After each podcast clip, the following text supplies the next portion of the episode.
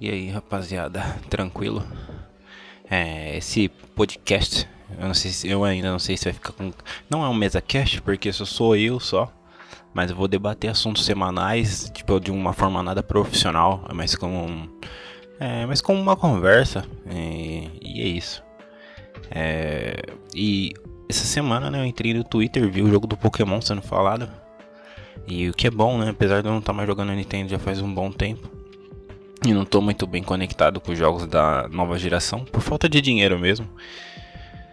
É, é bom ver Pokémon sendo comentado, cresci jogando Nintendo e, o que eu percebo é que a, é, pelo menos os seus os títulos principais dela ali, ela consegue é, deixar a tua marca a ponto do assunto ser comentado no Twitter. Tá bom, né? E eu amo Pokémon. E eu vi a galera essa semana perdendo a linha com o design dos novos Pokémons. E um que eu reparei que para mim, que eu prefiro, pelo menos até o momento, né? Eu não sei se, se a molecada soltou a imagem muito rápido e de repente não tinha como ver muito bem como que seria a performance dentro do game. Eu vi a imagem de um sim da Quill. E mudou um pouco o design ali na altura do pescoço e tal. E o Pokémon tava com uma cara de morgado. Mas. Acho que a molecada pegou esses, é, esses modelos ali e a gente não sabe muito bem como vai ficar e tal. E mas mesmo assim, cara, é um jogo que é sempre bem-vindo para mim, apesar desses novos Pokémons assim, eu sinto um, um é, não que nunca tenha acontecido mudança no design dos, dos Pokémon, se a gente for pegar para lembrar, o Pikachu ele não tinha tanto tanto pescoço assim que nem ele tem agora, ele parecia um ursinho de pelúcia, agora ele tá com um design é, tá, tá ganhando formas mais humanas assim, não sei explicar. Não sei se vocês reparam nisso. Não acho é, não é nada. Eu acho que é natural que aconteça isso se vocês forem ler um mangá longo, tipo, um exemplo, Dragon Ball. Vocês vão percebendo que tem uma evolução do traço conforme os anos vão passando. E o artista vai acabar acrescentando e tal. Não sei até onde isso faz sentido, porque é natural que o traço evolua. Mas às vezes, quando acrescenta muito na arte a ponto dela fugir do seu muito do seu estilo original, eu, eu acho que pode ser uma coisa ruim. Acho, não tenho certeza.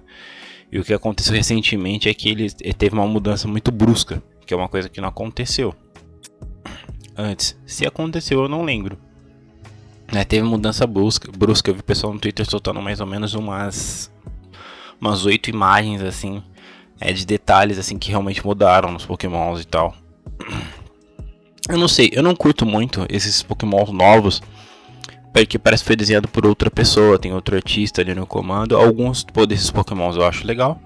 Alguns desses Pokémons eu não acho tanto. Eu lembro o design de Digimon. Não que eu não gosto de Digimon, eu amo Digimon. Só que Digimon, Digimon, Pokémon, Pokémon. Eu gostava um pouco da, da simplicidade que tinha nos anteriores. Agora tem esses tipo, esses Pokémons de nível Deus, tipo Arceus, uh, ou né, não tenho certeza se é esse nome, mas enfim, esses pokémons mais fortes e tal, eles têm, eles têm uma estética, eu não sei, não é, não é exatamente o que eu gosto, mas também não estraga o jogo não, só por ser assim. E mudando um pouco de assunto, qualquer coisa lembrar de mais algum detalhe eu vou voltar. Esse podcast ele não tem muita, não segue muitas regrinhas, tudo bonitinho do, dos mesa casts ou, dos, ou, do, ou desses podcasts de, de, cinema, de filme, de qualquer coisa. Só tô debatendo assuntos do momento. Pode ser que eu volte a lembrar de alguma coisa interessante. Que eu quero que lembre a estética, o estilo de uma conversa. Eu acompanho o Whindersson Nunes, né? Que vai fazer a luta com, com o Popó e tal. E é lógico que ele vai apanhar. Qual a tua expectativa? O que você tá esperando dessa luta? Assim, eu acho que você espera que ele vai apanhar, mas é, será que você espera alguma reação dele? Fico me perguntando. O que eu vejo assim é que se ele tiver um treinamento bom, eu vejo ele nos treinos e eu gosto da movimentação dele, tá boa, tá um pouco lerda, umas porradas fortes, mas movimento de pescoço um pouco ruim. E mas até então no, em treino ali tá, tá bom, ele tem umas porradas muito fortes. E eu acho que se ele conseguir manter uma distância boa do Popó, usar a, a, envergadura dele, se ele conseguir colocar o Popó numa, numa, numa, distância que ele consiga tirar proveito e dar alguns golpes bem colocados, alguns, alguns, pelo menos, eu acho que ele vai sobreviver mais tempo do que parece. Que assim, eu acho que de fato ele vai perder. É, por mais que o Popó seja aposentado, ele ainda é o Popó, né? Acho que se ele manter uma boa distância ali do Popó, ele consegue machucar um pouco e apresentar algo que a gente diga assim, tipo, ah, sei lá, de repente seus fãs queiram ver ele até contra o Logan Paul, tá ligado? Ou algum outro, algum outro cara aí, um, um ex, lutador de MMA, alguma coisa assim, talvez. É, eu acho que vai tudo de acordo com o que ele conseguir apresentar agora, né? Porque de repente se começar essa luta e o Popó machucar bastante ele de início, sabe? Colocar umas. É, uns golpes bem contundentes e deixar ele intimidado, né? É, com uma apresentação que você percebe que o cara tá acanhado. Acho que é, não que ele deva encerrar, mas acho que vai ser difícil ele conseguir pegar um, um outro lutador, né? Um profissional para lutar e tal. E acho que o hype dessa luta tá meio fraco, né? É uma, não, acho que não é qualquer evento, né? Mas o box aqui no Brasil ele já é uma coisa meio fraca. Não chega nem perto do que é lá nos States e tal. Esperava um pouquinho mais nesse sentido, só que. É isso, esse menino vai dizer. Acho que se ele alimentar bem o hype dessa luta aí, tem, muita gente que vai querer surfar essa, essa onda aí, né? Uns brigão aí, quem sabe, esse povo que treina para manter a forma física, quem sabe não quer fazer alguma apresentação. Lembrando que tem mais alguma luta para acontecer no mesmo dia contra o Esquiva, né? Esquiva Falcão. E eu não me lembro bem o nome do rapaz e tal. Quem sabe seja o início aí de alguma coisa maior, né? Desculpa, tive que desligar meu ventilador aqui. Só fazendo barulho e. Enfim, não tá ajudando em nada. É, e qual sua expectativa para o filme do Batman do Robert Patterson? Quando foi falado, eu lembro que a galera teve uma rejeição muito forte. Eu consigo aceitar, sabe? Gosto desse moleque, Robert Patterson. É, eu, eu, entendo a, im a, imagem que ele colocou nele ali de pós filme do Crepúsculo ali, né? Acabou sendo não, é das melhores, né? Não, não é exatamente o cara que você quer ver na roupa do Batman. Mas acho que ele é bom, acho que esse moleque vai conseguir fazer uma coisa boa, sabe? Acho, acho ele um bom ator. Vi poucas coisas dele. Mas eu acho que ele vai conseguir apresentar bem. Só que tem um, tem um ponto. Percebi que o filme vai ter. Tipo, vai ser de longa duração. Não tenho certeza, mas acho que vai ser de 3 horas. E cara. Ah, sinceramente, eu, eu acho esse um ponto negativo, tá ligado? Acho que uma boa. Eu acho que é muita ambição do diretor. Só que é o diretor do. Eu não lembro o nome dele, mas sei que é o diretor do Planeta dos Macacos 2 e 3 esse cara tem pegada para fazer a parada, tá ligado? Melhor ter a melhor das expectativas. Mas, mas.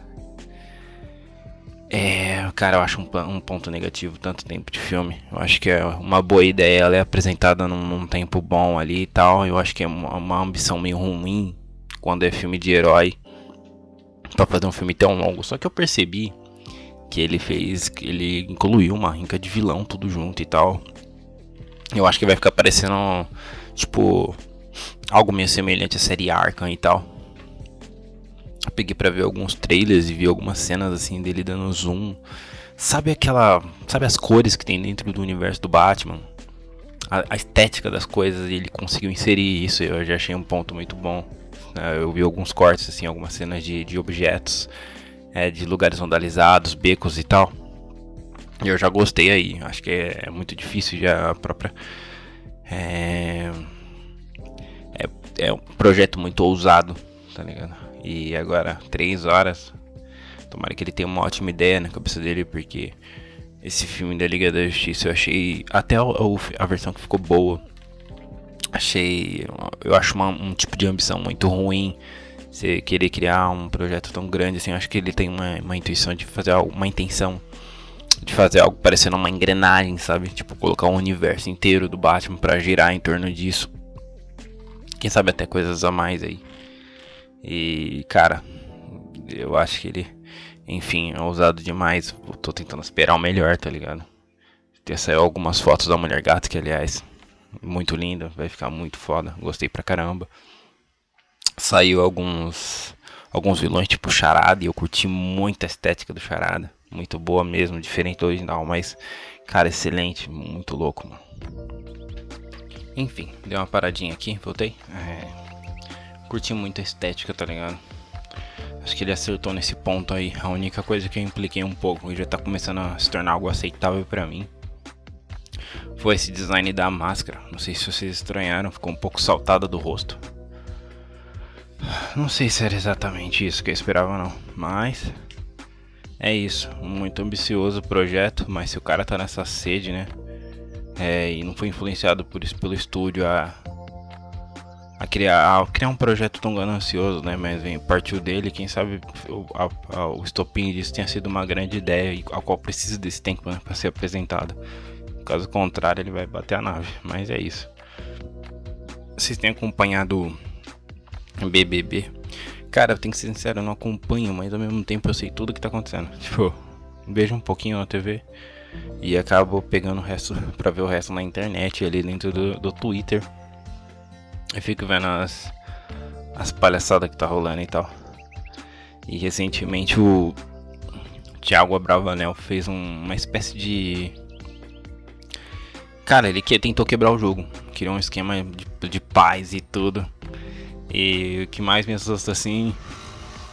Me assusta não, é engraçado, legal, divertido de, de observar é a reação das pessoas, né? Tipo, é, todo mundo ficou com raiva. E, e é lógico, a galera quer ver entretenimento, tá ligado?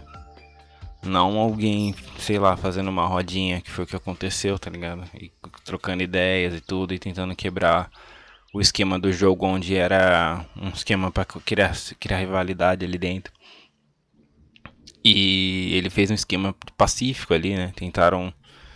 É, sabotou a, a estrutura do jogo original e tal. E aí eu, eu fico me perguntando, porque tipo assim, ele não sei dizer o quão errado é o que ele fez, ou se realmente é errado. Mas eu fico me perguntando se o próprio Big Brother vai ter uma criatividade para conseguir seguir com o jogo e continuar sendo interessante e continuar tendo ó, confusão eu percebi uma coisa, as pessoas não querem que tal pessoal não esteja ali, o tal de, de Chernobyl, que eles chamam de Chernobyl ou qualquer outra coisa, eles não querem. Eles não querem que essa pessoa não esteja lá, eles querem ter o direito de odiar essa pessoa e vê-la se dar mal. É isso que eles querem, as pessoas não querem é, ter o, a pessoa tóxica longe, as pessoas querem ver um final ruim pra pessoa tóxica, as pessoas querem destruir a pessoa tóxica, elas não querem é, não estar no meio dela. O, o, o próprio Big Brother é isso que a primeira pessoa que trouxe conseguiu descobrir um esquema para é, manter as coisas mais ou menos dentro do controle. Agora sim ela conseguiu o ódio real das pessoas. E agora vamos ver o que acontece, né? É porque, ao meu ver, o jogo vai ter que ter um esquema criativo ali dentro para poder fazer acontecer. Eu acho que o jogo ele já tem todo uma, um esquema. O esquema dele em si rivaliza as pessoas, né? Porque tem, tem competitividade. E é natural que as pessoas se dividam igual, sei lá, na própria sociedade. Então, estou me perguntando até onde vai durar esse esquema que ele criou ali dentro. Eu acho que até a hora que ele escorregar e alguém acusar ele de hipocrisia, alguma coisa assim. Mas eu gosto, eu particularmente achei o Thiago Abravanel uma pessoa legal. Muito, um cara muito firmeza.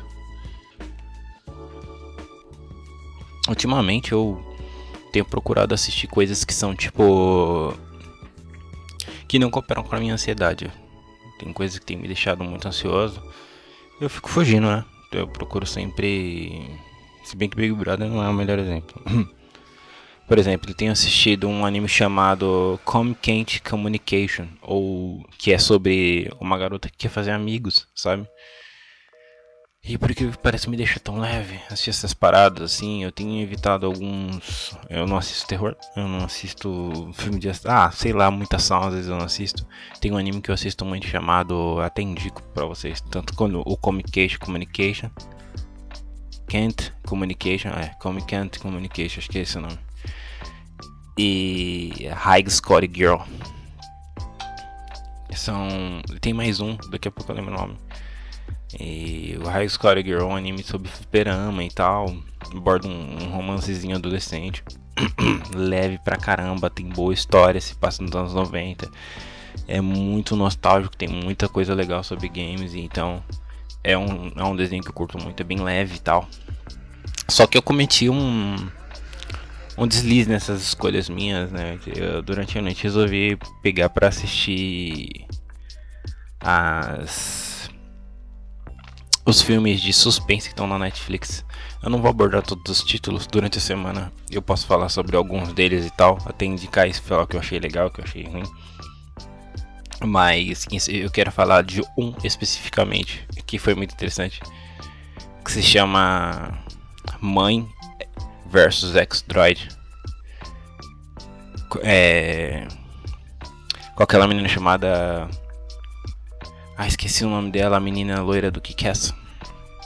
Cara, é um filme bom pra caramba, me surpreendeu. Sabe um filme que rouba a sua brisa? Que acaba o filme ele mexe com a tua cabeça? É nesse nível, cara. Eu, faz tempo que eu não pego um filme assim pra ver que, que chama de verdade a minha atenção, cara. E eu tenho evitado suspense, então imagina. Então tava eu aqui de bobeira, resolvi ver. Falei, não, vamos ver qual que é desse aqui, né? Aliás, vi alguns outros títulos muito bons também durante a semana, mas o mais interessante para mim foi esse, o One X Drive, porque ele. Sabe, sabe o estilo Black Mirror? Uma conspiração a respeito da, da evolução tecnológica, assim, com histórias criadas e tal. Era essa pegada. Mas eu nem dei muito, ainda mais com essa menina. Call Grace Moretz, eu acho que é o nome dela. E eu já não levei tão a sério, ela já tinha feito um filme chamado A Quinta Onda, e é um filme. Eu pensei que era um filme, sabe? Um tema mais sério, ao mesmo tempo ficção, fim do mundo e tal. Mas parecia mais um filme sobre romance adolescente no fim do mundo. Então eu não esperei muito desse, né? É, fui com uma expectativa ruim e isso foi bom. É, cara, excelente, se puder assistem. É aquele filme que. Cara, mexe com a tua cabeça. É um filme sobre sobre é, um apocalipse de, de, máquinas, tá ligado? No estilo Eu Robô. Aliás, eu acho, eu acho até que o filme faz até uma, uma relação com o filme Robô na hora que é citado os, os tênis do rapaz, que é um. que ele faz um elogio ao tênis All Star. Isso me lembra muito uma cena que tem dentro, dentro do próprio filme do Eu Robô e tal. Só que eu acho que talvez seja até um filme melhor em alguns aspectos. Se você puder dar uma assistida, acho que vocês vão curtir. E é isso, só queria abordar alguns assuntos aqui e umas aleatoriedades que veio na minha cabeça.